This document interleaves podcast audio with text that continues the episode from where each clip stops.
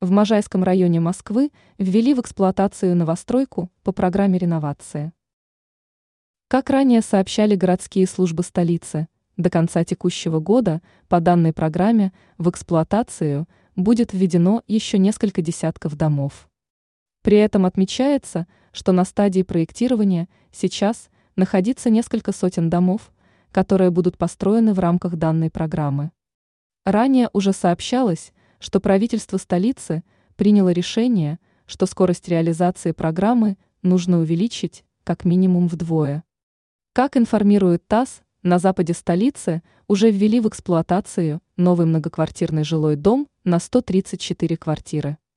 По новым стандартам цокольные первые этажи дома предназначены для коммерческого использования. В ближайшее время в них будут оборудованы различные магазины, пункты общественного питания – и пункты по оказанию различных услуг. Дом полностью оснащен современными инженерными системами, включая систему видеонаблюдения за прилегающими к дому территориями. Предусмотрены также спортивная и детская площадки.